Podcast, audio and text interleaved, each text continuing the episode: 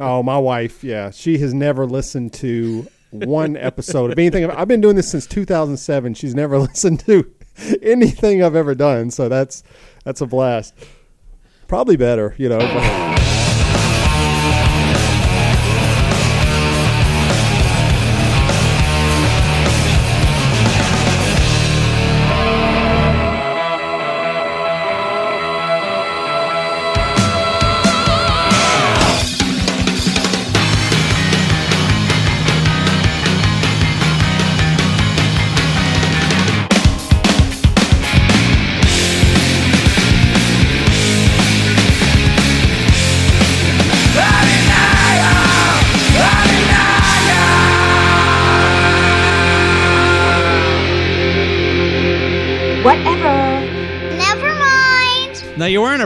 Wearing hat. Are you a football fan? Because Titans just got knocked out. You're down there.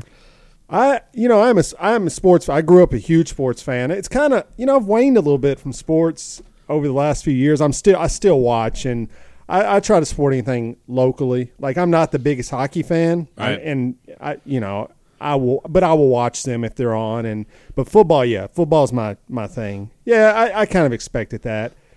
Baltimore has knocked us out of the playoffs. Besides last year, which was like you know an anomaly, they've knocked us out of the playoffs many years when we were really good. You know, I fucking hate that team. I I, I, I I- just yeah. can't stand them. I, Yeah. I I like I like John Harbaugh. Oddly, like Yeah. I, I think he's a good coach, but I just I don't know. Uh, I don't like their quarterback. I don't like. I've never liked like Ray Lewis. I hated him.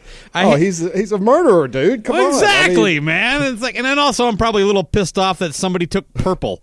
You know, it's like you know, fuck Yeah. you guys. That was the one thing we had, man. yeah, So- they took it. Yeah, they're trash. I, I agree with you. I mean, people are like, "Who's your rival?" It's Baltimore. It's not Indy. It's not Jacksonville. It's Baltimore. They're the worst. So Absolutely. Uh, well, um, I am uh, warming everything up here with Dave Brewington of uh, the Blamey Brother podcast. Dave Brewington, D Brew, the voice of the people. So all apologies to the people for that. But uh, Hmm. welcome to the program. This has been a bit of a, a work in progress getting us here.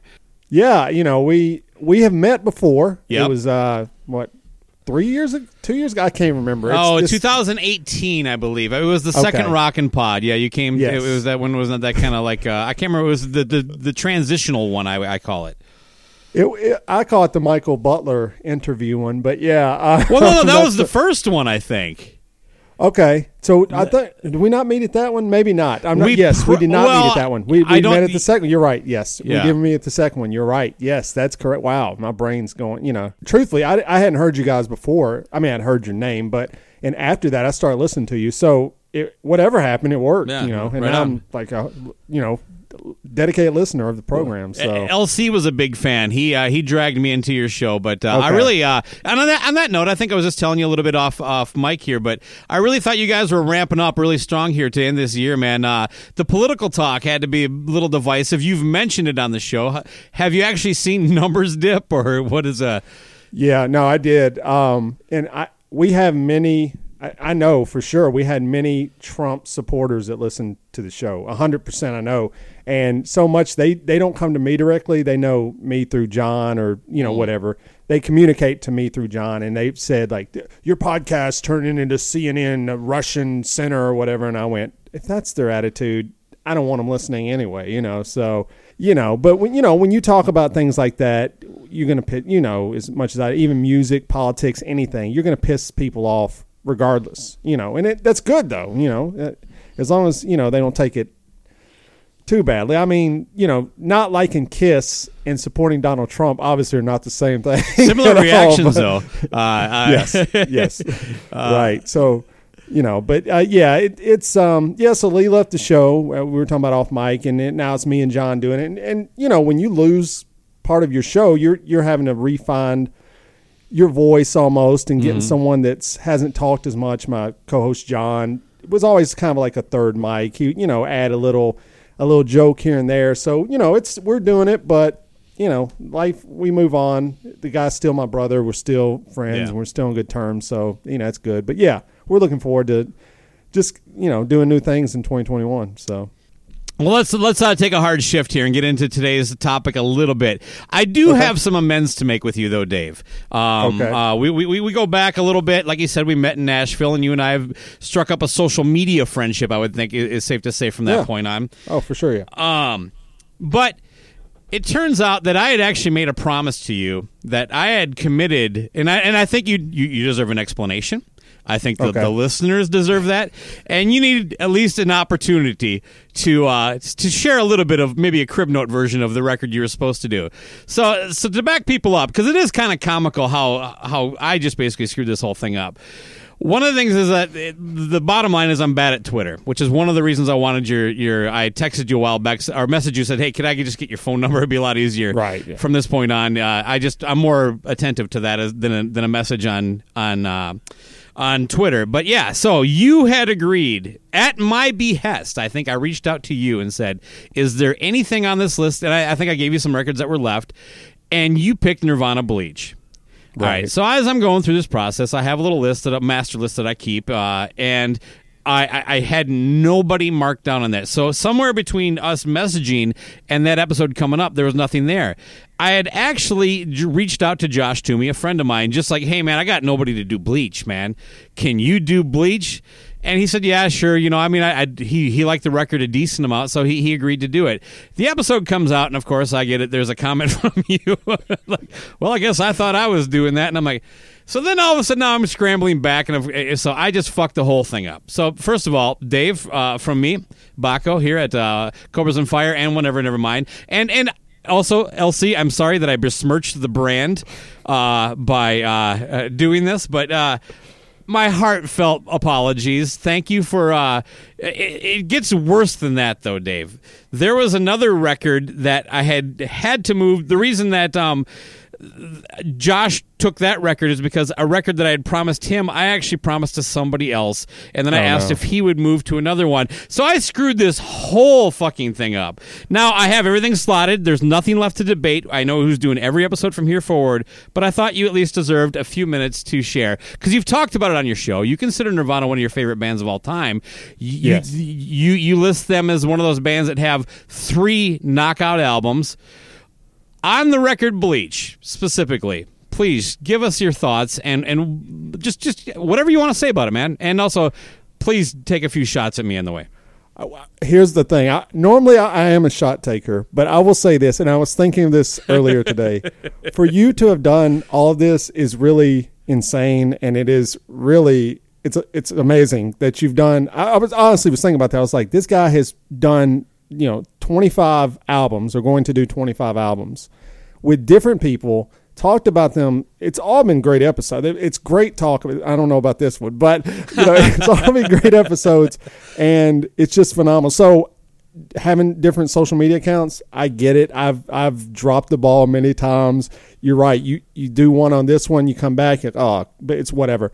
I will say about Bleach is it my it's not my favorite. Obviously, I mean I don't know if it's anyone's favorite Nirvana album, but it is it is a fun album to listen to. It's fun to hear Kurt, you know, getting his voice. Um, you know, I here's the thing about when I think of grunge albums, I think Bleach sounds like when I think of the term grunge. Okay. Like for Smashing Pumpkins to be on the list, I love Smashing Pumpkins. They're, they're also one of my favorite of, of the list, but I just don't hear quite as much grunge in, in them as I do with like Bleach or Mudhoney or, or, or bands like that. You know, there's that that sound that goes to it. So, I mean, I but it is a phenomenal album. I go back and I listen to it all the time. I think there's um, the thing I liked about Nirvana when I think of the Mount Rushmore of, of the bands. You know, you got Nirvana, Pearl Jam, Soundgarden, Alice in Chains. I mean, Nirvana speaks to me because of the hooks.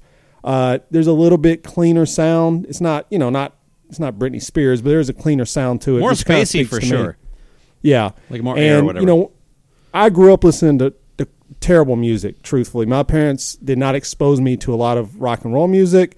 I listened to a lot of Elvis Presley, like a lot. That's all my dad would listen to. That and Barry Manilow was what my dad. My, my first concert, truthfully, 1984, Barry Manilow Copacabana tour. That's not a joke. Statler Brothers like- yes, at, at And, some uh, tractor farm i'm not kidding Oh man, it's Yeah. so bad.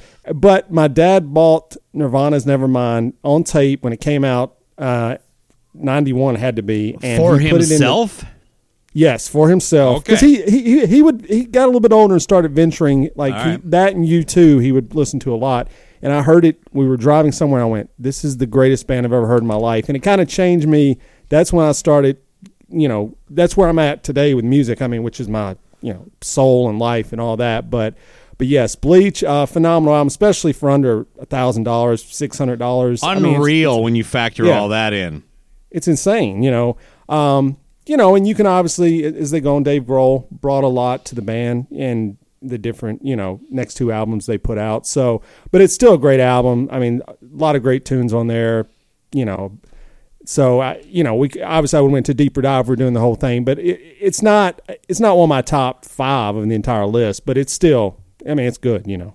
Right on. Well, and, and again, Dave, thank you for being so gracious and accepting my apology. What now? What was the what was the album Toomey was supposed to do? Okay, let, uh, let me. Uh, Do you ever do you even remember? I can say uh, I, I do have, like I said, now I have my list. Uh, there you go. um, let's see. So Toomey was going to do, I think it was whole. Oh no, it was in Oh. utero, in utero, which we just Oh, did. So then I, I had nobody written down for that because Toomey did another record with me, and I figured, well, he was done. I got you.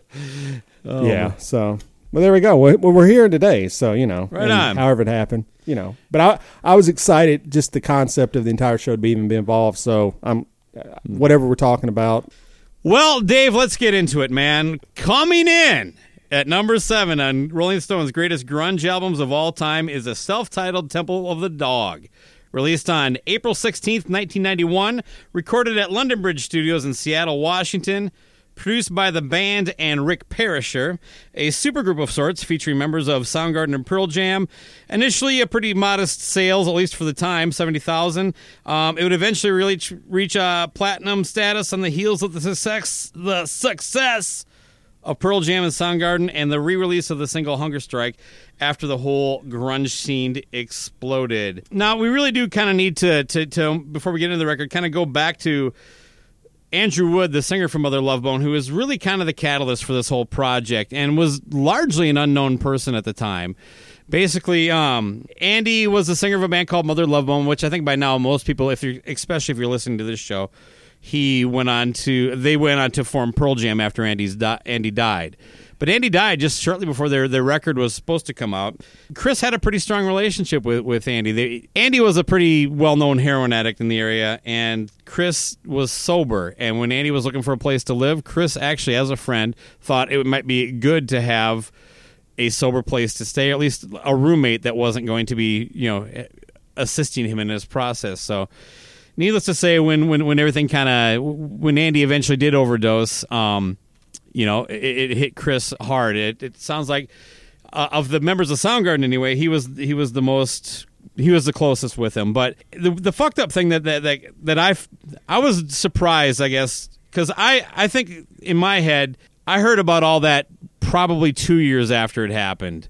I didn't probably I didn't hear Mother Love Bone's music for a couple years and, and when you started hearing these stories, you're just really not putting it that way. But one thing that kind of was surprised me was, you know, over the course of doing the show, is that Andy lived for like almost four or five days in a hospital in a coma state, and and he was actually kept alive a couple extra days at the uh, insistence of his girlfriend Xana, I think her name is uh, Xana Del Fuente. Um, that um, that Chris be allowed to come home and say goodbye. And and so you got the family and, and friends and everybody there just knowing this guy is basically brain dead waiting for him and i think that was a bit unfair to chris and honestly in hindsight that's a pretty heavy burden to put on somebody it's like you really i mean i, I get i think it was well intended uh, well intended but I, I i don't know that's a bit much don't you think Yeah, yeah. I mean, a bit much. Yeah, it's it's. I mean, it's a hell of a.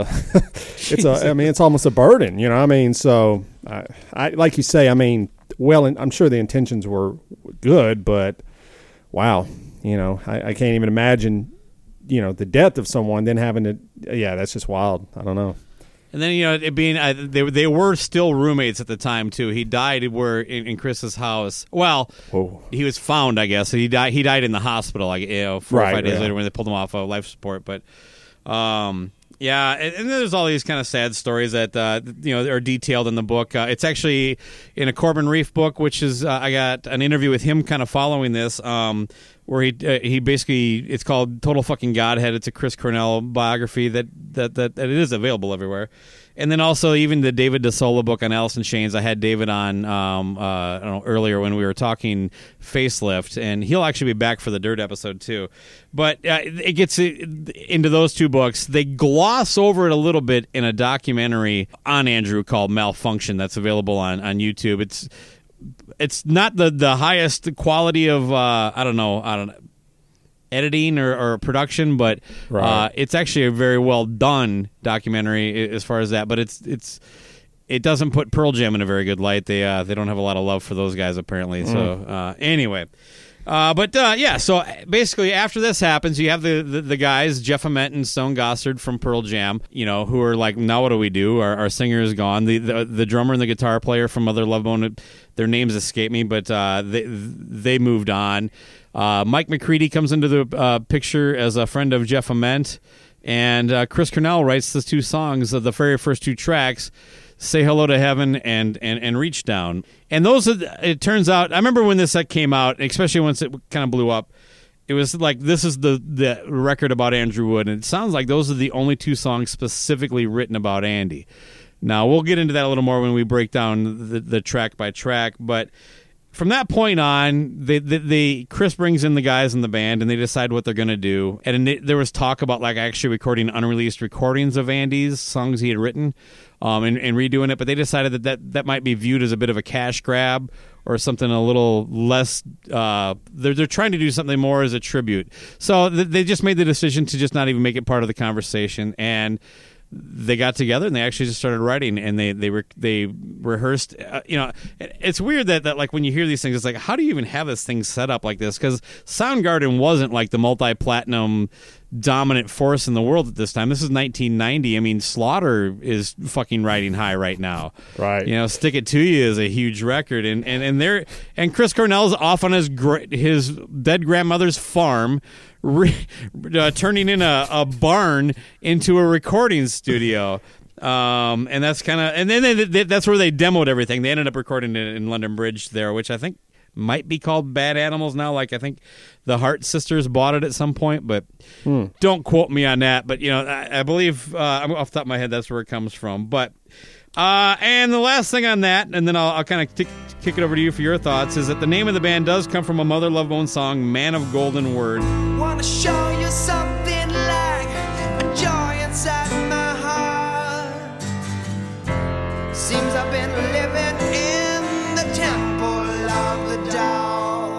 Yeah. So, yes. yeah, So you were like, I've still got Temple of the Dog available, and I and I literally said, I know that one song, the Hunger Strike. I said, I know that. Hungry. Um, you know, I, I it's it's a song that literally I walk around weekly and sing it. Just you know, when it's time for dinner or something, I'm going hungry, you know, whatever. so, um, so I didn't know. I mean, As obviously, was I, intended. Yes, but I love. I just get to say here, I love Chris Cornell. I think he is the greatest vocalist of this generation. Um, you know, bar none. You know, and whenever I look at any of his tracks he does, if I'm rating him like you know one to five, he's automatically almost getting a two just on his vocals alone. I mean, they're they're out of this world, and you know it's tragic. You know what happened to him, and that we won't get to hear any more of his music going forward. But um, obviously, I know who Pearl Jam is, and so this was a fun. Like as I've listened to it many times over the last last week to get familiar with the, the two you know two singles obviously I'd heard, but the rest of it. I, I texted you at one point. I was like, I don't know if this album is any good or not. Truly, and maybe I was in a I think listening to it the first two times, I was. I think you got to be ready for certain albums. Yeah. And when it finally hit, I went, "Oh my!" You know, obviously we'll get into what I think about the tracks, but uh, my opinion grew of it, and it's it's awesome to see that you know, this was Pearl Jam before Pearl Jam. So, you know, any Pearl Jam fans out there have to love this, uh, even though it came out of a person's death, which is unfortunate. But if that doesn't happen, you know, do we know who Eddie Vedder is? Good I don't know, who knows? Maybe not, but, or maybe not like we know him now. So it, it is an interesting album. And it's also very cool that Cornell wrote, uh, what, like uh, eight of the 10 songs on the album or something like that. So, um, it's great to see him do that as well. He was just, I mean, just he was meant to do what he did. You know, that's and so I, I love Chris Cornell. I, Soundgarden wasn't my most favorite band. I I loved them, but they weren't. You know, I was said Nirvana was my favorite, but uh, you couldn't just. I mean, Cornell's voice just outshined everybody in this entire. You know, in this music scene and even today. So Yeah, and and and there were, we're talking about some pretty good singers, man. I think actually you mentioned the, the the Mount Rushmore, man. They're all heavy hitters as far as I'm concerned. Um, you know, even like like I, I've talked about Nirvana not really being my cup of tea. What I'm really trying to do there is is kind of expose any personal bias when I talk about them. Is that like Yeah. I, I, I but Kurt Cobain is honestly a pretty goddamn good singer, man. Yeah, yeah. I think you know. I don't know if you, I know you've seen it, but the uh, Puddle of Mudd guy. when uh, when they when they covered uh, about a girl on some I don't know what it was some morning show or things like that. I don't know if you've seen this video or not, but it is. course, yeah. Oh, it is. I mean, wow. Sirius XM. I don't know. I don't I don't know Oh, what they were doing, but yeah. Uh, yes, because you talked. You guys talked about it on the Bleach episode. Yes. Oh my God. So anyway, so then you see, yes, like he's a better vocalist than people give him credit for, but. You know, I, it's be unfair to compare him to Chris Cornell. You know, because yeah, like I said, we're, we're talking different any yeah, but animals, but, right? uh, Yeah, but still. So, yeah, I mean, I, I obviously, like I said, Temple of the Dog. I've heard it. I've heard Mother Love Bone before this, but I couldn't tell you one song of theirs for ten million dollars right now. So, Well, paint paint know. paint the picture then. Like uh, your dad's buying Nirvana in '91. Um, this record comes out around that time, but really isn't. Let's just say '92 is really when after Pearl Jam 10 kind of breaks. That's when this Mm-hmm. kind of hits. Um, what were you? wh- wh- how old were you been around that time? so, uh, so I would have been 91, 14 years old. So, I was, uh, man. I mean, if you're gonna like, what was I listening to at the time? Oh man, Genesis. I'm talking Phil Collins Genesis. I'm talking uh, Bryan Adams was like the first CD I bought. Uh, Waking Up the Neighbors. Uh, anything on VH1 was what I was listening to oh pretty much. I mean, 14, man, we were definitely different kids, man. oh yeah, for sure. I mean, um, I Because grew up. VH1 in '91 was like a contemporary adult rock. Yeah. No, I'm yeah, I'm serious. I mean, I would listen Oh, yeah. to I mean, like I, I can't I don't even know I, I watched MTV and like yes, I obviously was I hate it so on record, and I'm sure people will love this, I hate and I hate it and I still hate I hate eighties like hair metal. I hate it. I can't stand it. I don't think there's anything really redeeming for the most part. I mean, there's I look forward to having you back on my '80s metal top 50. There you go. Oh, let's do them all. So I hated that growing up. I don't know why. I just maybe it was. I think there's some southern bias. I've always. I'm from the south. Hmm. Obviously, people can hear, but I've always just I didn't notice. disliked disliked all of the culture of the South. I hate so I all the redneck kids I was in school with loved Poison. They they would talk about Poison all the time. Mo- Motley Crue, Ratt, all those bands. I was like, I hate this. Like I hate it because it's, they. So I don't know. You know, in a different world, maybe I'm somewhere else. Maybe I love that music, and I should have as a preteen. I should have loved that stuff. I hated it so much. So. Yeah. Um, this when this this era of music came in, it, I was like, oh, that's what music's supposed to be. So that so yes, I was listening to some, and I'll admit, bad music. You know, uh, a lot of Mariah Carey, In Vogue, things like that, bad stuff. Man. So so, So, so your problem with hair metal isn't that it sucked because you like other music that sucks. It was just not your thing. yes, I, I think just this is I just associate it with the the Tennessee volunteer wearing camo Southern Nice. rednecks. So that, that's kind of a now as I've gotten older, I look back. I, there, I, Motley Crue, I can appreciate. Uh, you know, I, uh, there's good stuff in it, obviously, you know, but it's nothing I go back and listen to on the regular. Personally, I think this is a fantastic tease for the setup question and, and whether or not grunge killed hair metal, but uh, we'll have to wait before uh, to, to the break to get to that. Enough foreplay. Let's get into the record, man. Let's do it. All right. Well, side one opens up with "Say Hello to Heaven." Please, Mother Mercy, take me this place and the long winded curses I hear in my head. Words never listen.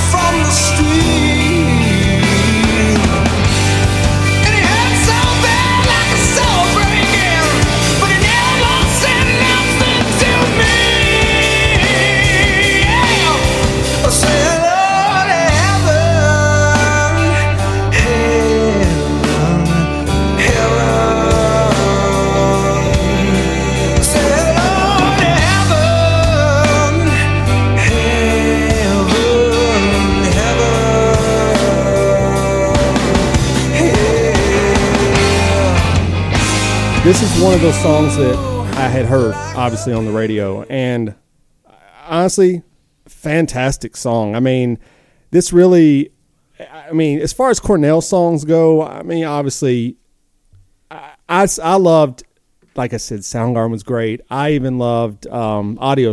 I didn't love. I loved certain songs of Audioslave, Right. but this song here, it may be one of his greatest moments vocally and just how the vocals build. Uh, he's just, I mean, he's really great at, at building to where he needs to get with it. And, you know, the thing that, that really distinguishes this to me to a lot of the grunge albums, I mean, I know, like I said, Smashing Pumpkins, but there's some really great, like, rock solos in, in these songs, like, which kind Oh, of blows me away. And the thing I liked about Pearl Jam, and I was into Pearl Jam for a while, and I think of the song Alive, where they get to the end and th- there's these like shredding solos. I'm like, wow, this is really good. And this is the same thing in this. Um, I mean, That's just a great phenomenal comparison. Song. Yeah, as far as those two solos, Yeah. I mean, it, same it- player, obviously, but uh, yeah, right. But you can kind of see like th- these guys obviously they they got their groove together with this song, and it's I mean it's long, you know, it's it's what like six and a half minutes long, but uh, six minutes and twenty two seconds. but I, I don't get tired of it. I've listened to this one a lot. Like and I don't listen to a lot of six and a half minute songs, but man, just this this is Cornell just being Cornell, and it's so good. Yeah, I've mentioned on the show, and and I promise I don't bring this up to get too emotional, or, or uh, I just want to want to share some of the stuff. But a, a, a close friend of mine from high school uh, passed away in October, and it- this song I always liked. You know what I mean? It always connected Yeah. with me. But man, there are a couple lines in this fucking tune that like have made me cry, probably a little more than I want to admit uh, lately. And uh, I- I'll, I'll point out one that it was just like um, you got to reach out on another road. You have to seek out another road because this one has ended abrupt, and it's it, it, it's very succinct and it might seem silly, but it's also the way Cornell sings it is just fucking next level. And even like talking about it, I just get chills and I think about, you know, like, man, you can tell that he is literally feeling the loss of his friend like like when he's singing this, you know what I mean? If I'm feeling this way about just two lines of a song 20, 30 years later, and this, this entire song was written about someone he was probably just as close, if not closer to. Yeah, I couldn't imagine being him in the vocal booth, and it just comes across. I mean, it just soars. The the last few notes of that guitar solo that you just mentioned, that I highlighted that, and it just goes into that,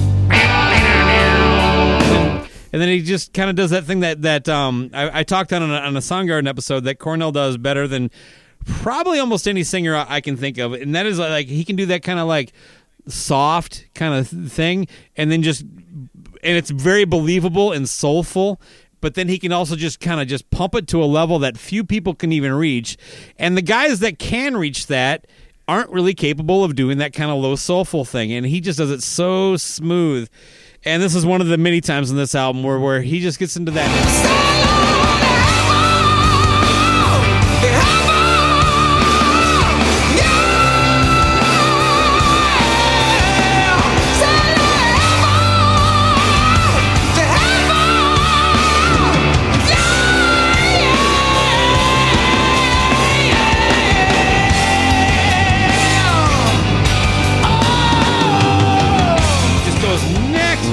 fucking level with that. Oh, it, it, it just, it, really is just spine tingling for me. Yeah, so a great opener. Um, and and and, and oddly, uh, I'll I'll talk on it more in the next record.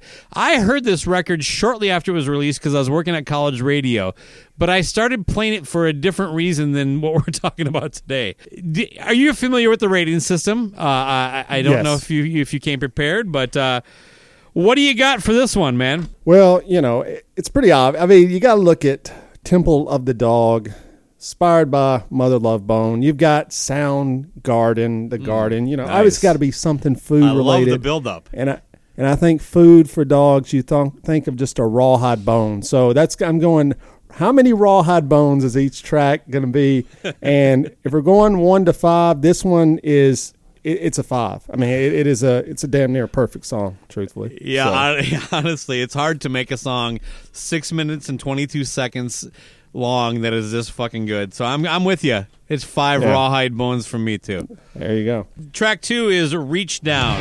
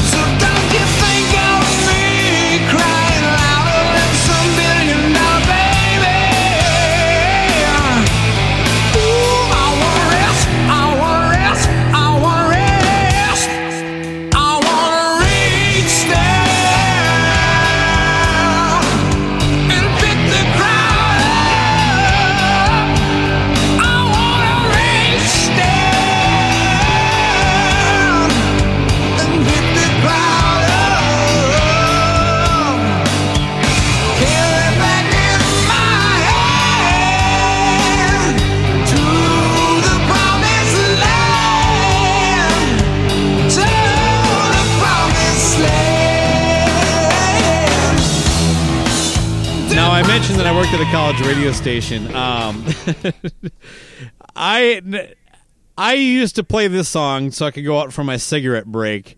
Uh, you know, on the four hours that I worked there, so I don't know that I actually heard the whole thing until I bought the CD, probably, which would have been after Hunger Strike broke about a year later. But uh, Chris had written the lyrics as dialogue between himself and his departed friend Andy in a different reality, where Andy had not only lived still, but he achieved his dreams of stardom, and that's pretty fucking deep, man. That, that, that that's your lyrical approach is all I'm getting Yeah, at. You know, that's wild. you might as well be writing novels at that point. But the guitar tone on that just that opening riff, it's just just wet as fuck. It- Yeah, it's, it's- so good. This is another one. Um, I mean, it's it's 11 minutes long. I mean, so I mean, Yeah, like, eleven minutes and eleven seconds.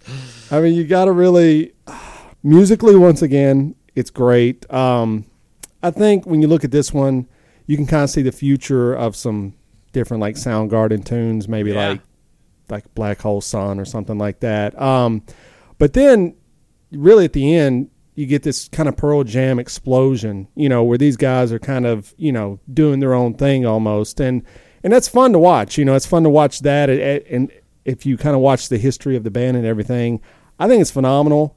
I'm going to be truthful. I've been listening to this. I have not been looking at times when I've been listening. I didn't realize the song was 11 minutes long, which is which is high praise. Um, I just once again I'm digging the lyrics. I'm digging his. He's just got really melodic ways of, of, of singing the uh, the choruses, the hooks, and all that. So I like it.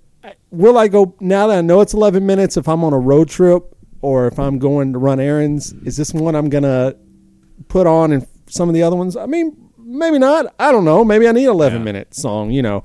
Um, but it it's it's still good. Like the, these first several tracks are are really really strong, and knowing that about the lyrics, that adds a little bit of deepness to it. So, man, I, I I'm gonna give it four rawhide bones on this one. I think it's uh, it's worthy of that. I mean, once again, it'd be hard for me to give any 11 minute song a five. That's that's asking a lot, but it's still it's still a damn like a really a really good song.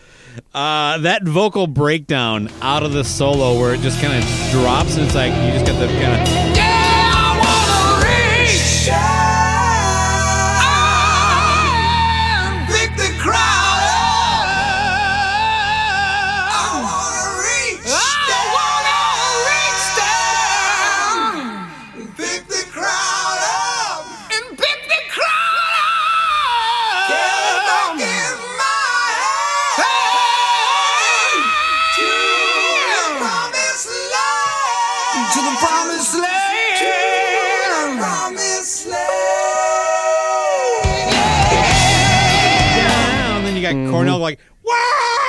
It's just to me that is Yeah. that is. I mean, of course, I nailed it there, but that is um that that is next level to me. Um, there is a brilliant version, I think, from around 2011, Pro Shot, not multicam. Um, From uh, 2000, like I said, 2011 in Alpine Valley of Chris joining Pearl Jam on stage to play this and uh, "Say Hello to Heaven." Well,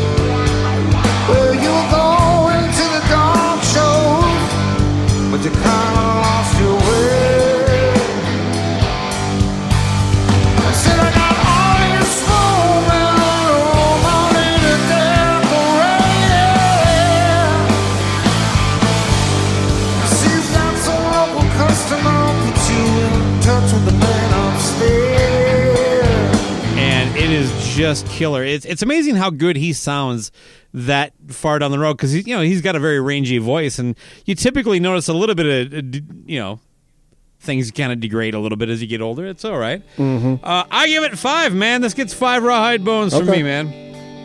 I, I I understand. I, it's a, it's a damn it's a really good song. So I understand that. The next song here is uh, Hunger Strike. I don't mind stealing bread from the mouths of decadence.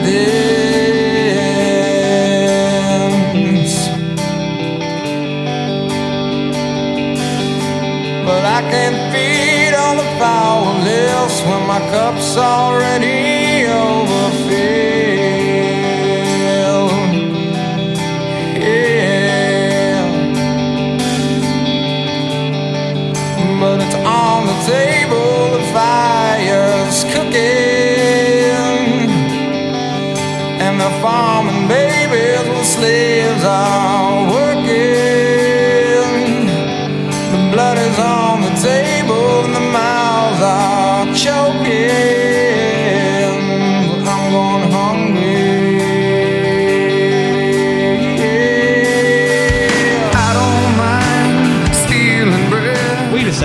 think I used to play this record on the radio station when I saw this the, the, this video on MTV. I'm like, I just remembered the name. I didn't. I never played this fucking song. Um, and it was released as a single, like when the when the album came out. So when I had the album, this is the song I was supposed to be playing.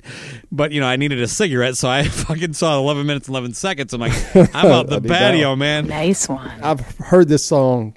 I mean, there's no telling how many amount of times. um, and it, it, it's one of those songs. It's when you first hear it, you love it, and it's like a lot of singles that are overplayed. At some point, it becomes almost like a joke, and I think the lyrics. I mean, I know they're. Here's the thing. I know they're being serious about you know. Nah, get into it, man. Eating food and all that, but it sounds kind of goofy. I mean, it, so it's almost like a roller coaster. It starts off, you're like, oh, this is a really good song. Uh, like once again, these two vocalists together. Just reading about that, kind of the Wikipedia, how Eddie came in and was just doing vocals on top of it, unrehearsed. That's, I mean, it's unbelievable. You know, some of the stuff you wonder, like, I don't know, is that true or not? Who knows? But Of course. um, but uh, but it's, it's like uh, kind of the Family Guy. The joke starts out, it's funny. They overplay the joke, it's stupid, and then they overplay it so much it's good again.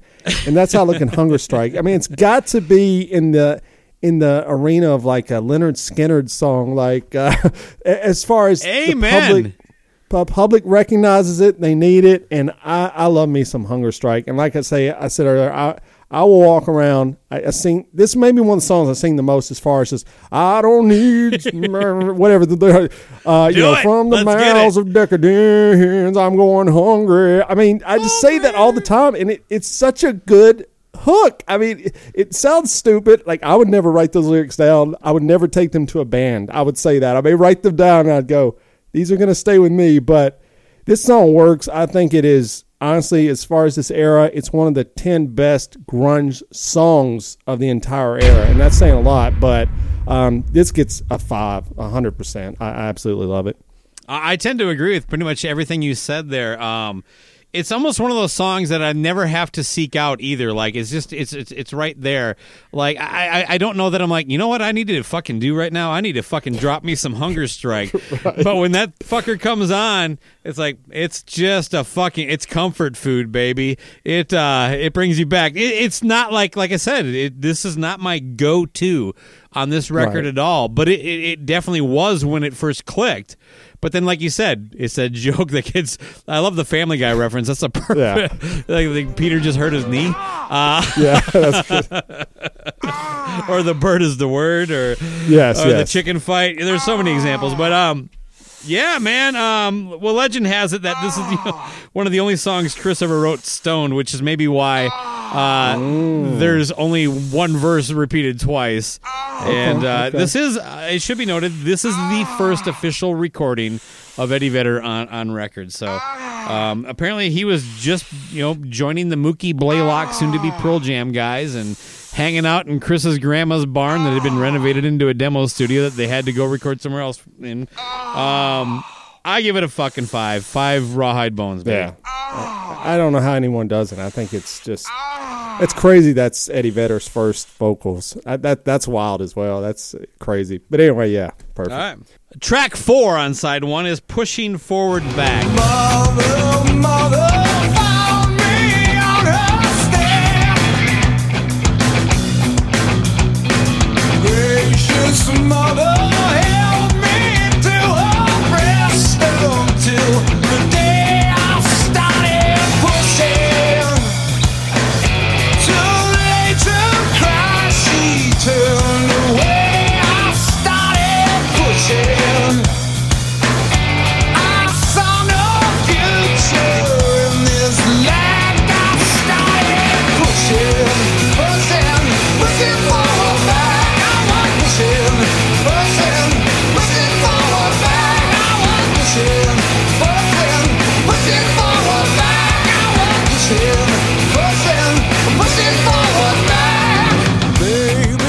Um, this one, I mean, once again, this is good. It's kind of reminds me of almost like a '70s rock kind of vibe to it, which which is kind of a strong flavor in a lot of these songs. Truthfully, there is that Absolutely.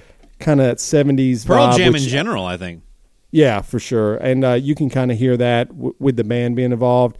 It's, I mean, it's it's a good track. It's, uh, I mean, you know, I, it's just uh, it's a straight out rocker if that's what you're looking for. Which, like I say, these first four just sequencing wise are, are fantastic together, and I think it's it's it's still kind of fitting in. I I think the album loses some steam as we're going to keep moving forward, but we're still at the part where we're Okay. still moving forward with some really good songs. So this one, I'm giving another five as well. I think it's just a really solid rock uh, tune that showcases once again uh, that '70s flavor of the Pearl Jam.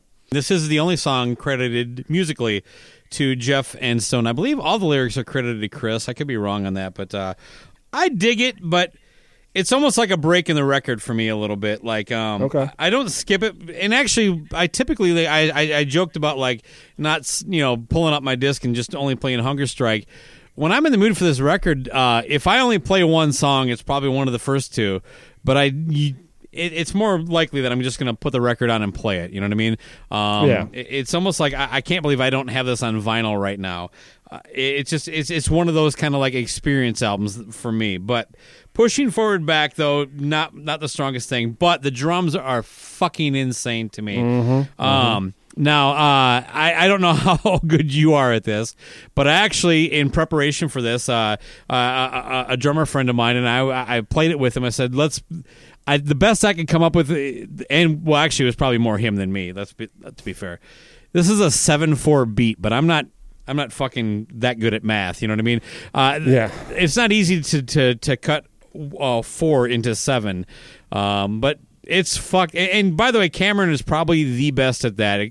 Expect you know, almost any drummer I can think of, like just these off time kind of things. It comes up in Yeah. Soundgarden all the time. I haven't really kept up with him in, in Pearl Jam as far as a drummer, eh, the stuff he's recorded on. But I know with Soundgarden and this record, and just he's there's so many examples where it's just it, he kind of just adds a little something that drummers. And it's not a shot at drummers that are very good, but I'm just saying he could. It really just pulls the song together. I think he actually makes the song a little bit better. And but yeah, again, we're talking about Cornell. You mentioned it at the beginning. You almost give every song a two just because he's like decided to like warm up. Uh, but yeah, this is gets a a solid three and a half from me. Yeah, I mean, I, I, if you're giving it a two for the vocals, you got to give at least. yeah, you got to leave. I would say. See, I'm saying you give it a point and a half for the drums because you're right. That is a.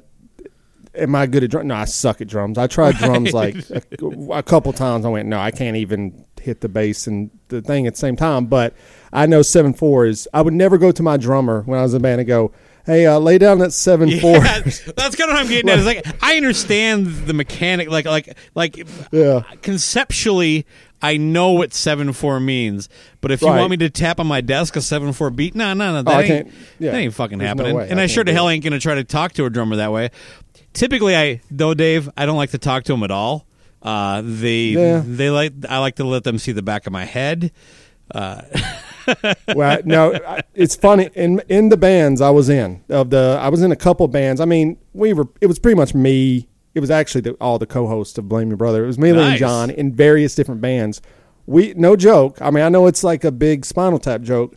I think we had like ten or eleven drummers spread out through all the, you know, and I, the main thing I look for in a drummer: a, can you keep time? B, can you just get along with us? Like, can you just shut up and get along with us? Like, there's too much going on in this room, so. I get it. Yes, drummers just play, play. If I tell you to play seven four, just play the damn beat. Okay. Oh man, I've actually my my experience is very different. I've uh, I've actually been very close with almost every one of my drummers as a friend. Really? Uh, yeah, which is why I constantly dig at this. Uh, drummers and bass players are just garbage, though. Uh, Agreed. side one wraps up with "Call Me a Dog." Me a dog. Well, that's fair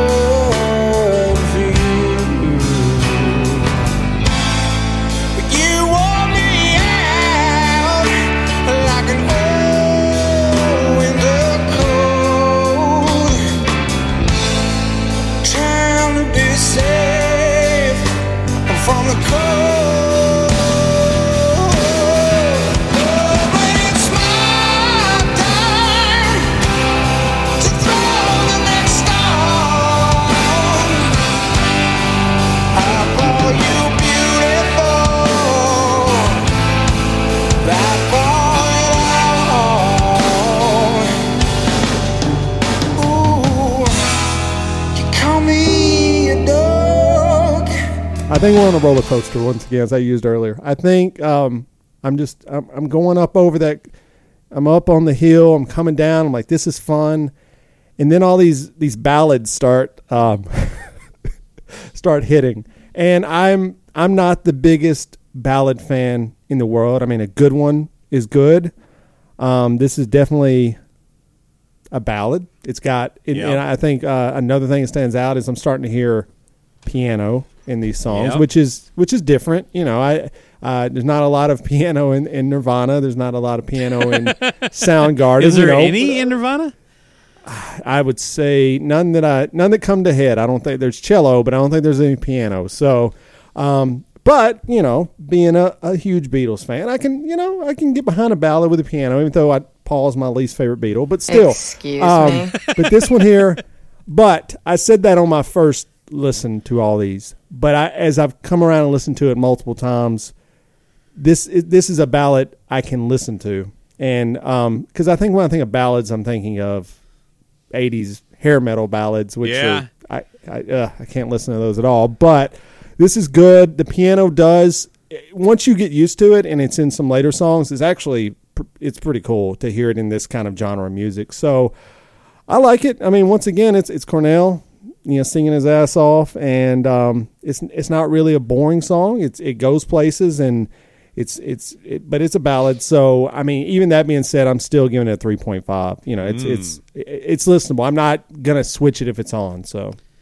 Yeah, we might be um we might be fighting here. Um uh oh, uh just kidding. Uh this might be my favorite Chris Cornell vocal of all time. I look, Really? you know, when it comes to kind of things that I like a lot, like uh, you know, I could my, my top 10 Kiss records would probably shuffle around from time to time. I know you're a huge fan.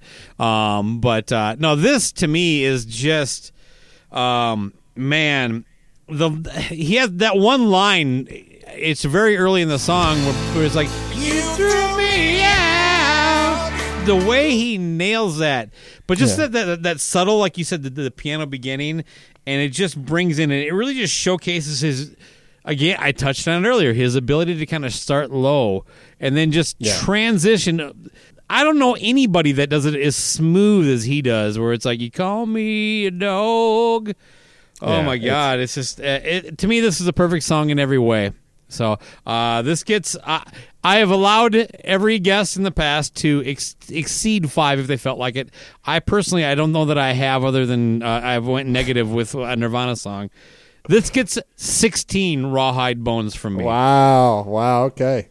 Once again, it's almost like hunger strike. I think anytime someone sings the word dog, it uh, there's just kind of a comic element to it. I don't know why. I just like kind of you know kick me around like a dog. I mean, it's just I don't know. There, but I don't know. He, ma- he makes it. It's still a great song. I gave it three point five. So I, yeah, I do. Th- I, I do think some of that might be overplayed a little bit on this, but uh, you know, just because the, he he kept trying to kind of resonate back to an image.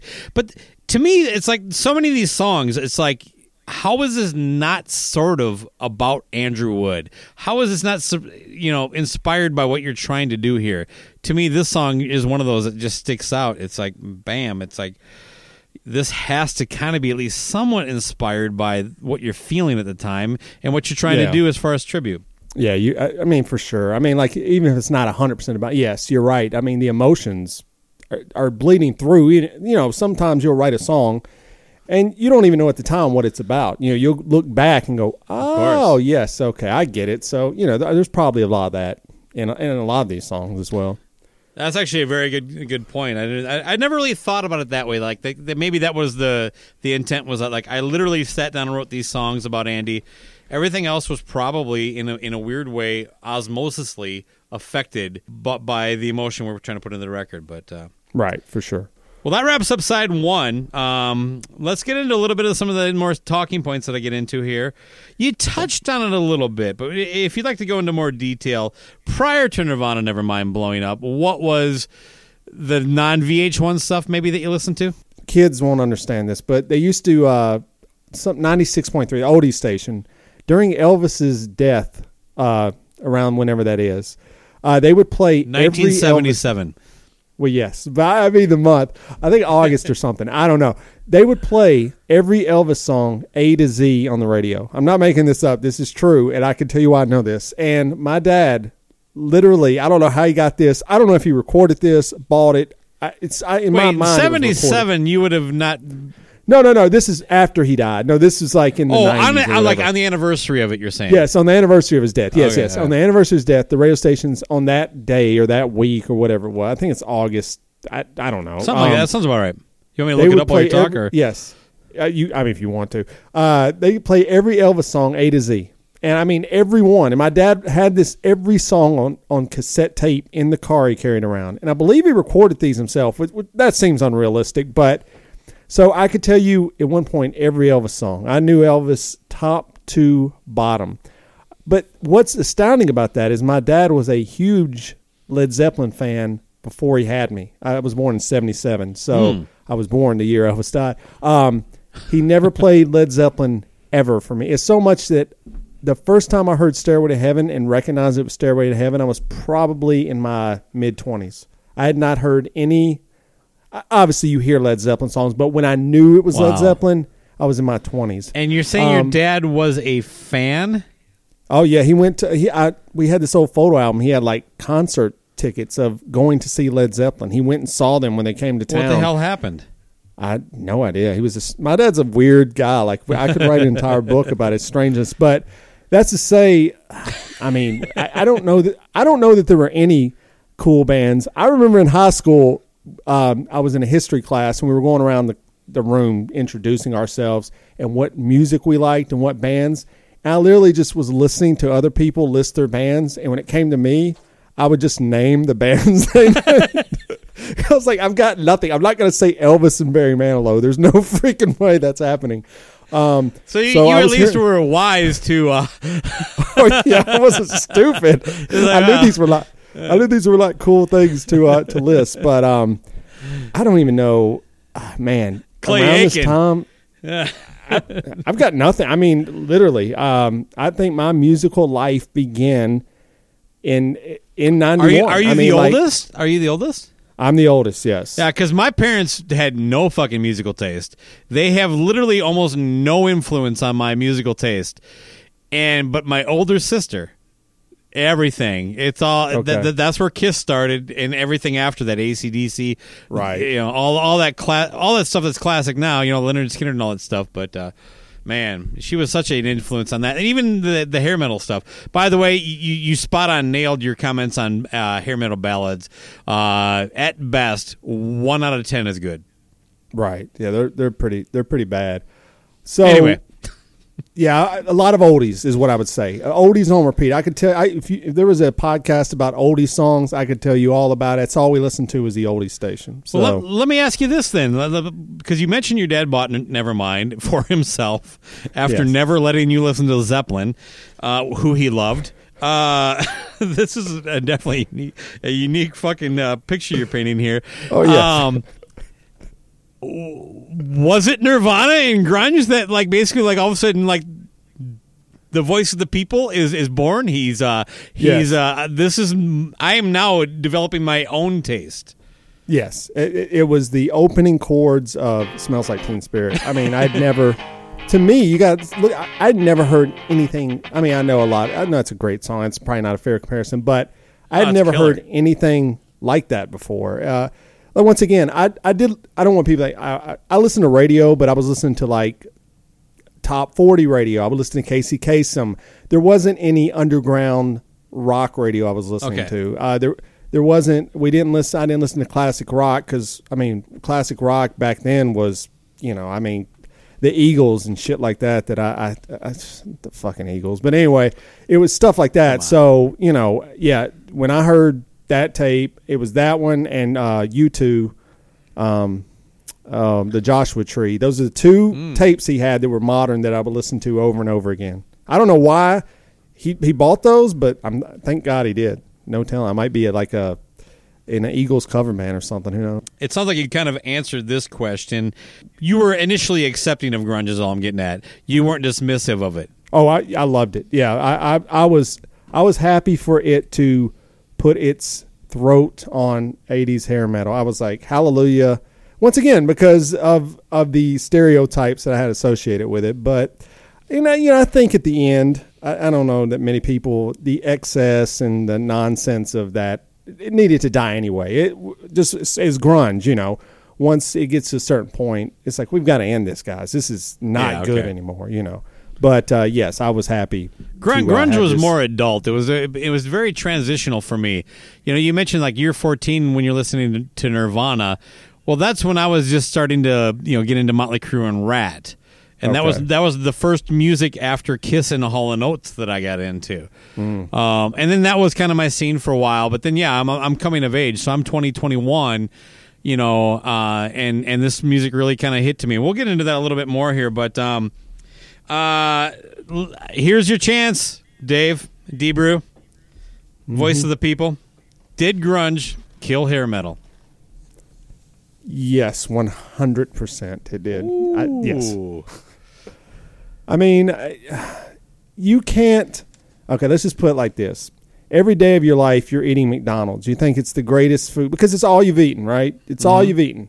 And then you go to a gourmet place; they feed you a gourmet burger. You you can't go back to McDonald's anymore. Like, I mean, you can occasionally, but you're going to sneak out and get it. Yeah. 80s metal was McDonald's and grunge was gourmet food. And it once you get a good taste of the good in life, it's over. I love. oh man, LC is gonna shoot himself. Um, I don't want to see that. That is great. I love the analogy. Are you kidding me? Uh, I, I really don't have a. Well, first of all, I, I I've I've actually gotten into debates with people. I was like, wait a second. I've already had my say. This is the moment for the guest to talk.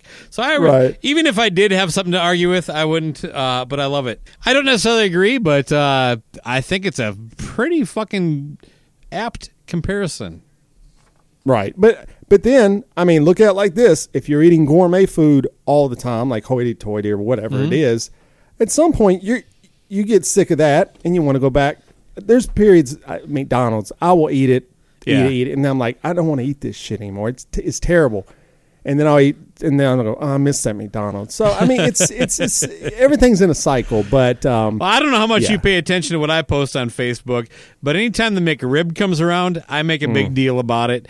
Uh, and I always like it when I like post it and someone like tries to educate me about like the quality of the food or what I'm eating. It's just like it's like oh yeah, oh really? I'm eating the McDonald's and it's not good for me. It's garbage. Right. Yeah, It's like I yeah I, I I know I get that too. I, I did like a little mini review of a McRib. I mean I've had them obviously throughout my life, and yes, people we know it's not real ribs, dude. we understand that when we're ordering it, you know. It's but actually yes, just peop- scraps pressed into a shape of a. Oh, thank you, thank you for that. No, yeah, yeah. My point is that like, look, I actually do enjoy a McRib, but I also like this is bad for me. Don't eat too many of these.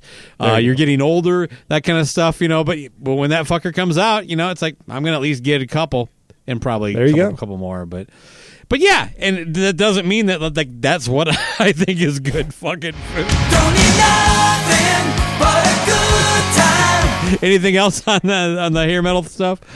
No, I think that's it. You know, Oh, have man. people know people know what they like. They know what's bad. I you know I, you know. I think even it's when a I was- great comparison. I literally am thinking like some of my like uh like there's so much shitty fucking music that I like that I would think if that is the McRib of my music taste. Yeah. Need nothing but a good time.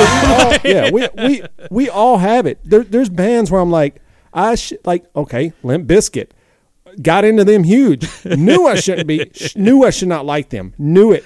But there was something about them like I can't stop listening to this band. Are they garbage? Yes, hundred percent. Do I love them? Yes. You know, so I, I get it. We all have those uh, those things, and and I think it's funny. We a lot of it is probably stuff already preconditioned in our brain anyway that we just don't want to admit. But you know, it, there's certain foods we like to taste. I think there's certain sounds we like, and some some of us are self aware to know to hide it from other people, and others aren't. Like John, my co-host, he will admit he likes bad stuff all the time, and he doesn't care. He's just like, I don't care. I like The Big Bang Theory. I think it's a great show, and I'm like, John, please do not say that out loud to people. And meanwhile, same you're music. like, I, I love the Masked Singer. I watch it every week. Oh God, that's another one he loves. I'm like, John. Even if I loved that show, I would hide it from people. I would not go Uh, around I was talking about you. I I I, th- I, I, I accused Oh, you God. of being a fan of that show. So I walked in. My wife was watching the new new one. It's not called. It's called the Masked Dancer. Dancer. And I was looking at it. And It's I like go, the Masked "What?" Singer, but with dancing. I was like, "What is?" I was like, "What are you watching? And what is happening? What are they doing?" And my wife goes, "Just leave the room now. You're out of here." She kicked me out of the room because I had too many questions about the Masked Dancer. I was like, "Oh God." yeah, Shoot but the, in in in my head, it's like the roles were reversed. You were watching it. Your wife came in, Oh. annoyed you, and you kicked her out because I- I you loved wish. it so much. I, I do value. I, I wish I had bad taste. I really do wish I had bad taste. But I wish I was stupid. I wish I was not self aware as I am. Because I think those people. What's the name of the enjoy life. Bachelor right now? Uh, it's it is a it's a black dude. I know that for sure because uh, my wife watches Good Morning America, and I had a thought as I was watching it today as it was on in the background. I said, "This guy." There's no way there's because there's white women and black women on the show. I'm like, there's no way this guy's gonna be able to pick a white woman and get away with it. There, there's just no way. Like he will Ooh. get crucified in this era, and I don't. It's just a weird show. They they treat it like it's some serious like It's a bad oh, he's show. looking for love. I'm like, dude, just stop. It's uh, yeah. Anyway, Well, I I've actually held this record on vinyl. Like that that was what they had at the uh, at the radio station I was in when I was taking cigarette breaks. Um, side two, we're gonna just flip the the, the platter over there. Um, I don't know if you did you see me do that. I don't know. I saw it. It was very fancy. It was. Okay, yeah, Uh, that's for the listeners who can't see it. Uh, opens up with uh, "Times of Trouble." When the spoon is hot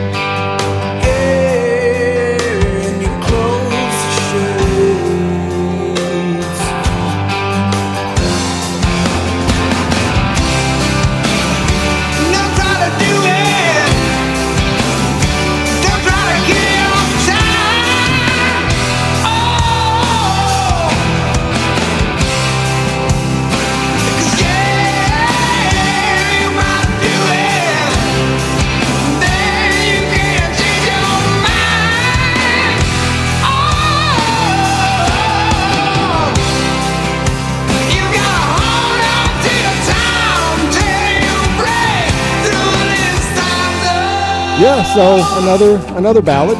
Um, you know, it's probably got a little bit more grunginess to it than the other one. Um, it's got. Is there harmonica in this song? I believe? Um, there is, uh, I think a little bit. Okay, yeah, that's that's different. Um, once again, I you know I know you love "Call Me a Dog," but I would kind of group these two together. Um, I mean, it's it's cool that it. I didn't know that was side one, side two. That kind of makes sense that they kind of book in each other. They're very they're complementary toward Sure. toward each other in that aspect. Um, but it's not bad. You know, it's not it's nothing I would never go back and.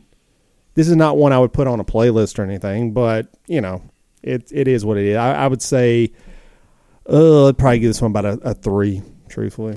Uh, musically, I think this is probably the closest thing to Pearl Jam that you're going to hear on the record. Um, at least what they would become. Although there are all sorts of like moments where you kind of hear th- that kind of influence of Pearl Jam. I think, like, other than Chris Cornell's voice, you really don't hear elements of Soundgarden on this record at all. Oh no, Um, but uh, which is you know I think is a testament to him and, and his ability to write songs and and just kind of because a lot of the stuff was largely just demoed by himself. They're playing things he wrote. So, um, yeah, you know what? Uh, I initially had this at a three point five. I was like not not my favorite song, but then when I went back and listened to it just a couple hours before we started today, uh, that that opening line where it's like when the spoon is hot and the needle's sharp, and the Yeah. way he sings that, and he's clearly talking about like you know uh, lighting up some heroin, um, in just a melancholic and melodic way that is just difficult. But then one of the things that like you know, there's so many dark messages in, in, the records that I've covered, and, and, they touch on in a very honest way. Um, I know you're a fan of gangster rap, so very much like how they were very open and honest with what was literally happening, but at the same way delivering that message in a way that was also entertaining to listen to, which is I mean, the message and the the, the, the, the connection, you know, it's not that easy to do, is all I'm getting at. But there is a hope, like, believe it or not, in all this darkness, there's a certain beauty in the way, like, Layne Staley would talk about certain things, and Chris could do that as well. And this song kind of represents that to me. There's there's almost an uplifting, like, you can get out of this, man. And to me, this I can't again. I can't believe it. How is this not literally about Andrew Wood? You're talking Well, about doing yeah. heroin. It's got to be. I even if you don't even know, like you obviously, yes, those lyrics stand out because of like, okay, here's a song about heroin on a grunge album. Shocker, but yeah, it's obviously it's obviously in there. I mean, subconsciously, not whatnot. I mean, come on, dude, this is how the guy passed away. You know, essentially. Yeah. So, uh, yeah, I don't know, but that Somebody pushed lyrics, you yeah, over the edge. Oh man, just Yeah, and again he does that next level thing on that last chorus where the last chorus is the same as the other ones, but all of a sudden he's just like somebody pushed you, and he's just like fucking in that next Yeah. that stratosphere that, that only he could hit, man. Uh, yeah, so I, I elevated it from a three and a half to a four is all I was getting. at. okay, fair enough. Uh, and I did that about an hour before we got on here. There you go. all right, next up is Wooden Jesus.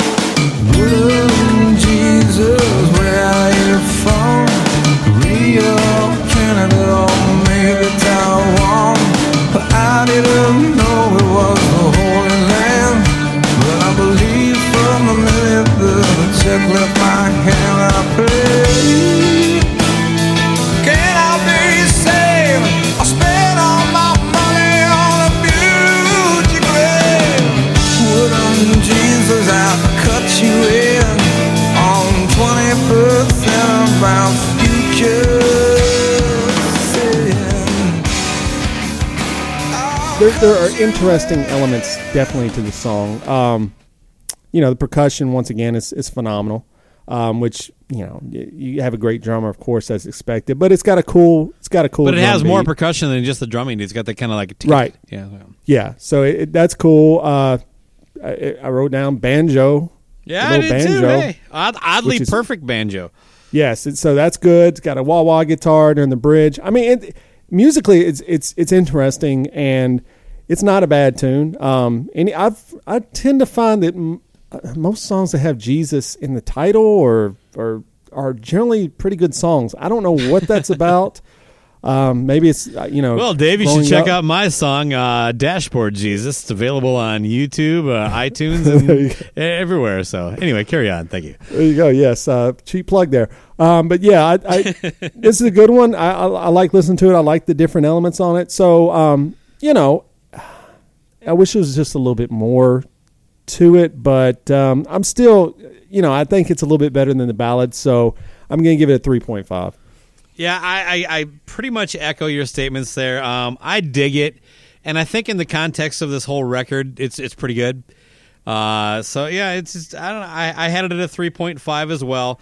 Again, uh, the- once again on the third verse, all of a sudden Cornell just goes to the stratosphere. Um, so this is probably the closest thing to filler, but I, I think this record is strong enough that there really isn't anything on here I would flat out call filler. Uh, just but this this is definitely not not my favorite track. I don't like you said. There's no real filler on this album. It does flow very well, so I would agree with that. All right. Uh, next up is uh, Four Walled World.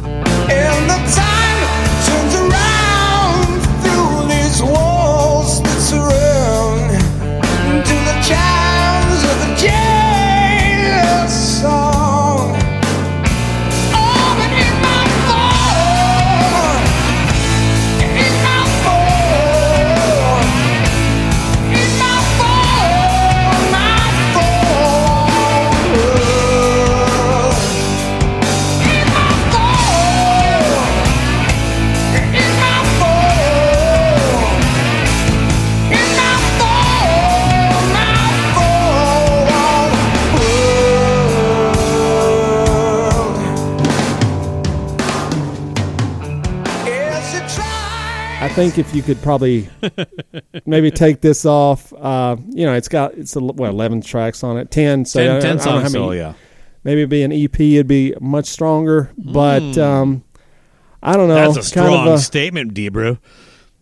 well, I mean, imagine if there's eight s- great songs on here. It- You know, this might be might be a different. I don't know. Who knows? But uh, Well, and one Um, of them is 11 minutes and 11 seconds song. I think it could still be a full album at eight well, tracks. that's true. That's true. That's true. Um, you We're know, too far I off on this, by the way. that's uh, kind of a uh, slow jam. You know, I, I I don't know. This was re- rewritten. This was co-written by someone else. Yeah, I don't know. Um, You seem hesitant to say it sucks. it's not my favorite. It's probably my least favorite on the album. I will say that. So I, you know, I, I'd say at least make it. At least with the last one, there were some interesting concepts in it, like a banjo on a Sure. rock album. Come on, that that sends. I, I don't. know. I'm gonna give us like a two point five. I'm just. You Okay. know, wish I had more to say, but I think you could make it a nine song record and probably eight by taking those last two songs off. But it, it's pretty good, I guess. I don't know. Lyrically, I kind of like what, what he's saying, um, but it, it definitely seems like, again, this seems like this was specifically written about Andrew's ex or Andrew's girlfriend at the time, uh, Xana. Uh, I can't remember uh, Xana or whatever her name is. Yeah. But supposedly not. I also had it at a 2.5 rawhide bones there you go. the oh, you know what? We actually skipped over a track. Oh, we did, which is not a good sign that you know we didn't say much about it. But yeah, your savior, right?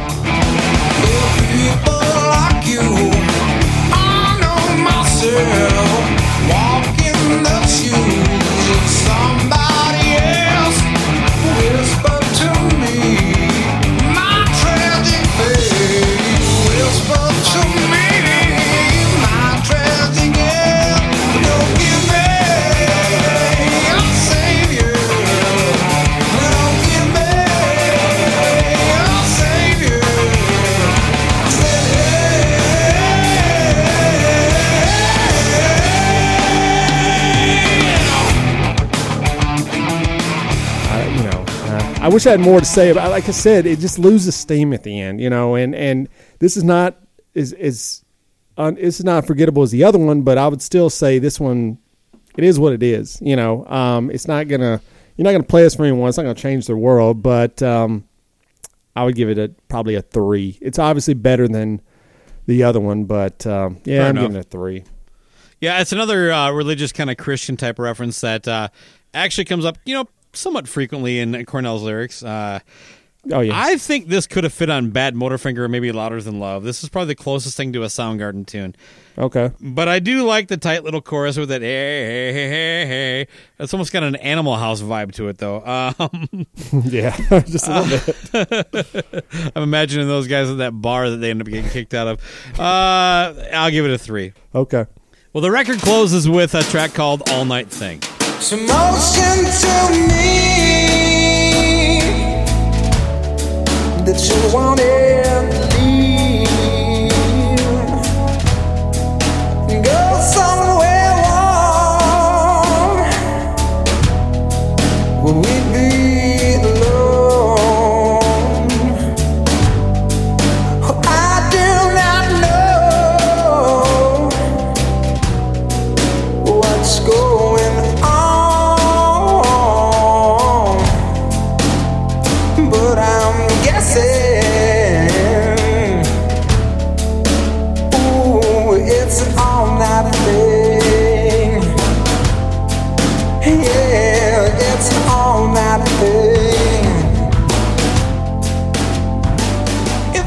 This is good. I mean, this is how you this is how you close out an album. If you ask me, I mean, it's closers are. I mean, if they're done right, they're phenomenal. You know, and and they kind of stand alone if they're done really well. Um, I think Nirvana had some really good closers that were always, you know, closing the party down a little bit, closing the message down of, of what's happening here. And this is uh It's like the end of the movie Dazed and Confused, where there's this big fight. Everybody Mm-hmm. has to leave, and they play Skynyrd. Tuesday's gone while everybody walks away. I don't. Yeah, you threw me off on that one. No, this is a good. Uh, it's just a kind of beautiful, under, understated song that um, really just closes it out. And I, I think it's uh, Chris Cornell once again just doing doing great. You take out those eight and nine, and you have this close it with all the other ones. It is just a much better album. This is a really good way to end it out. It's uh, one of the shorter songs on the album, and I think it does its job. And, and Chris Cornell singing it is just it, it's great. Um, I just think it's a great, it's a perfect ending to this song, uh, to this album. So, I mean, all that being said, I got to give it four rawhide bones for that fact. It's a very understated kind of type of song, and and, and Chris sings it that way too. And, and Mm-hmm. Yeah. it, it, it's it's it's really just amazing how he can just shift right into this like you know that uh, emotion to me thing where he does there. Um, man, what a cool way to close out this record. Again, kind of cool drums. I think it's three four. Best I can come up with you there. I'd like to see how Matt Cameron did on his math section of the SATs. By the way, maybe he's really fucking good. Uh, again, I, I kind of uh, I think you you summed it up there really good. This is a really cool closer to this record specifically. It's not look. There's different ways to to close out a record, and like you said, to me, the beginning and end. If you're going to do an album, those two things really matter, and you kind of have to feel like you went through something, and this really does just kind of like it, it just even if you didn't know who Andrew Wood was, you can kind of relate to kind of the experience this record, you know, because there, there's just emotions that we all share and that we all have to deal with in life. And and this album to me is something that I go every time I listen to this record. It, it definitely harkens back to that. And this song in particular, it's almost kind of like a swingy kind of pop song. It's just it's just a weird way, but something very unique that you've never heard Cornell do before or after. So. Th- This this probably should have been a, another single. Honestly, I, I don't know. I know. Hmm. I don't think it was, but I could see this during that time period, and even now. I mean, I think it, it could have probably been a good single. You know, I yeah, I, wonder if, it- they would have just done something like that because the reason they, I, I don't think they promoted it beyond that was that like, like the Hunger Strike video was shot and released a year before they re-edited it and then re-released it. So they're probably thinking everybody else is doing their own thing. We're just not going to do it. But I wonder if this was actually just released as a single, what would have happened? Um, but I think they basically punted on the project, like, "Hey, we made, we sold a million records. What the fuck?" Yeah, I I'm talking so. the label. I don't know about the band. It's amazing. Oh, yeah. This would never happen now. By the way, this record. No. I mean, th- the fact that like th- again, none of the players in this, like we call it a supergroup in hindsight. This Right. was not a supergroup at the time, and the fact that they were given the leeway of a major label and, and, a, and a full full release on a genre that was competing with fucking Slaughter.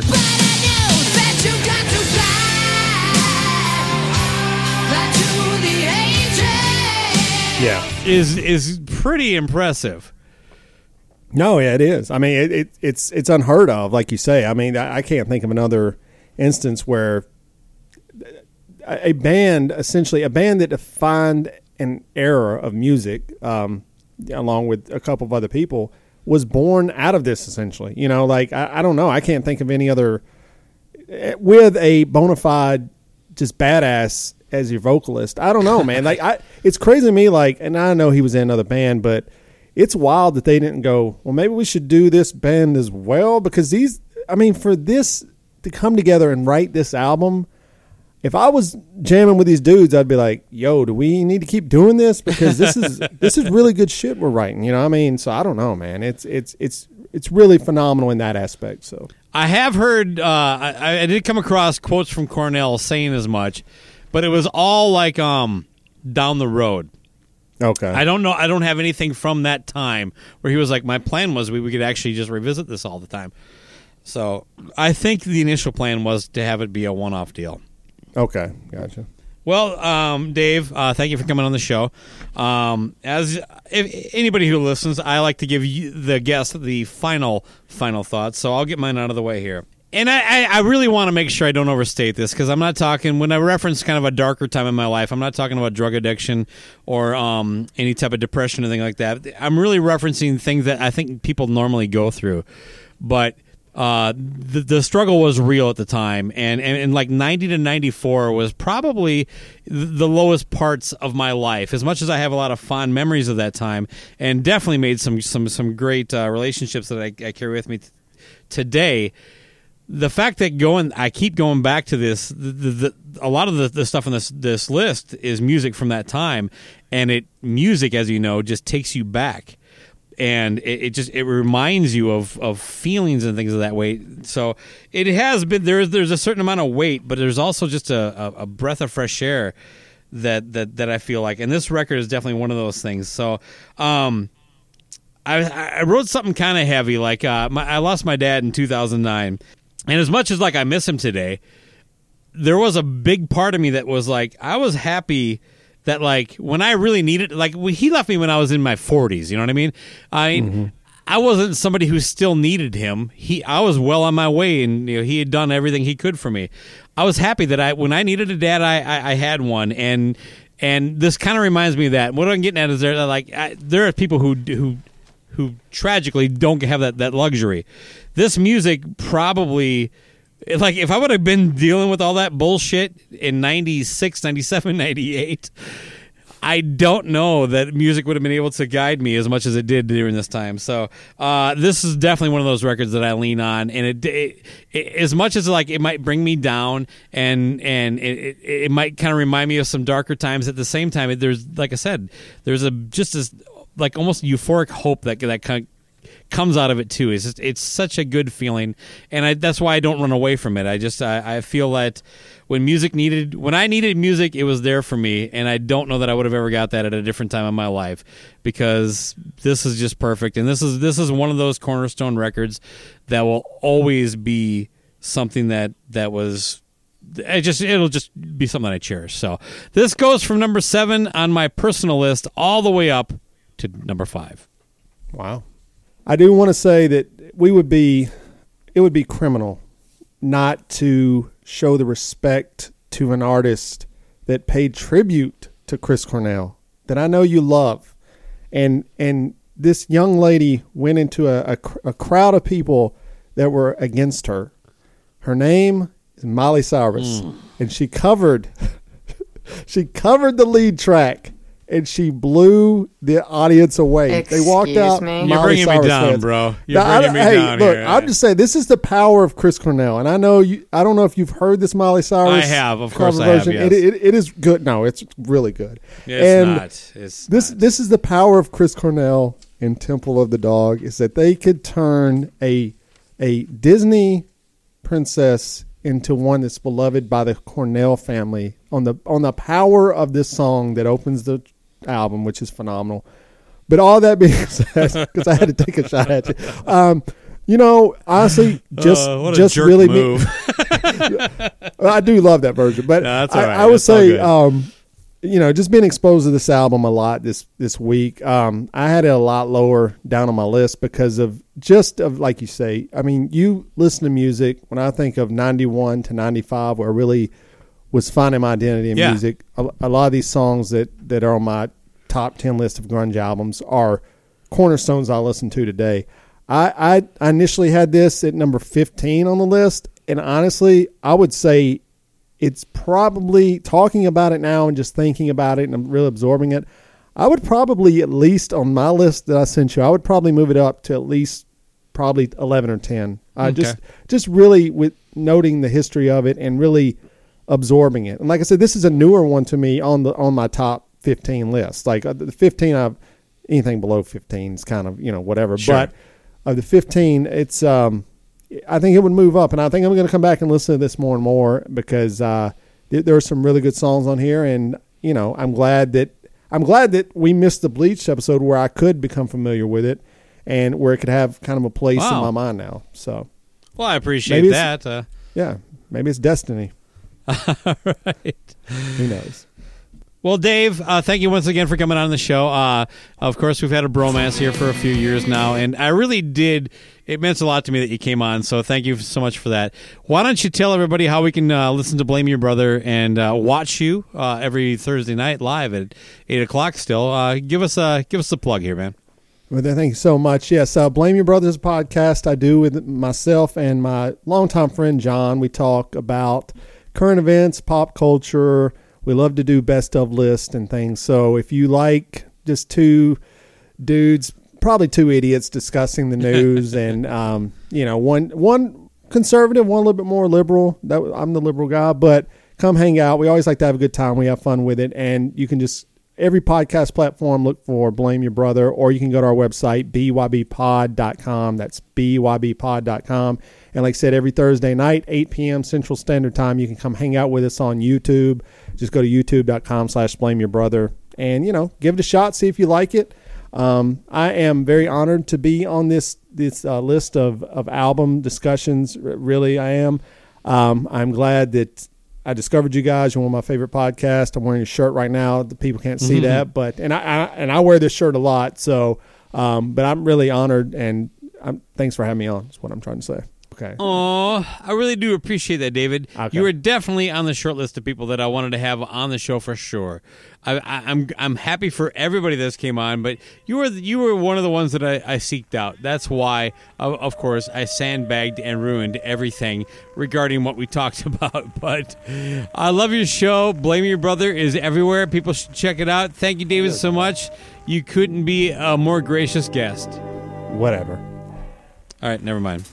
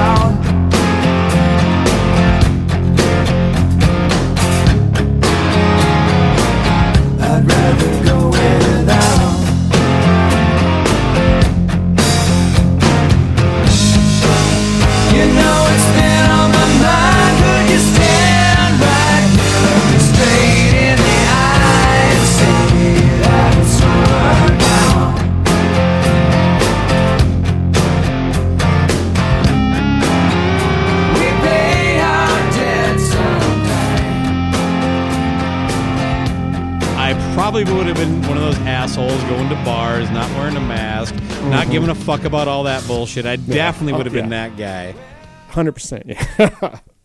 oh man. So I don't know. You thank God for age. You know, some of us get to get to get a little bit wiser, and you know, I don't know, not much wiser, but a little bit wiser than we were. So Well,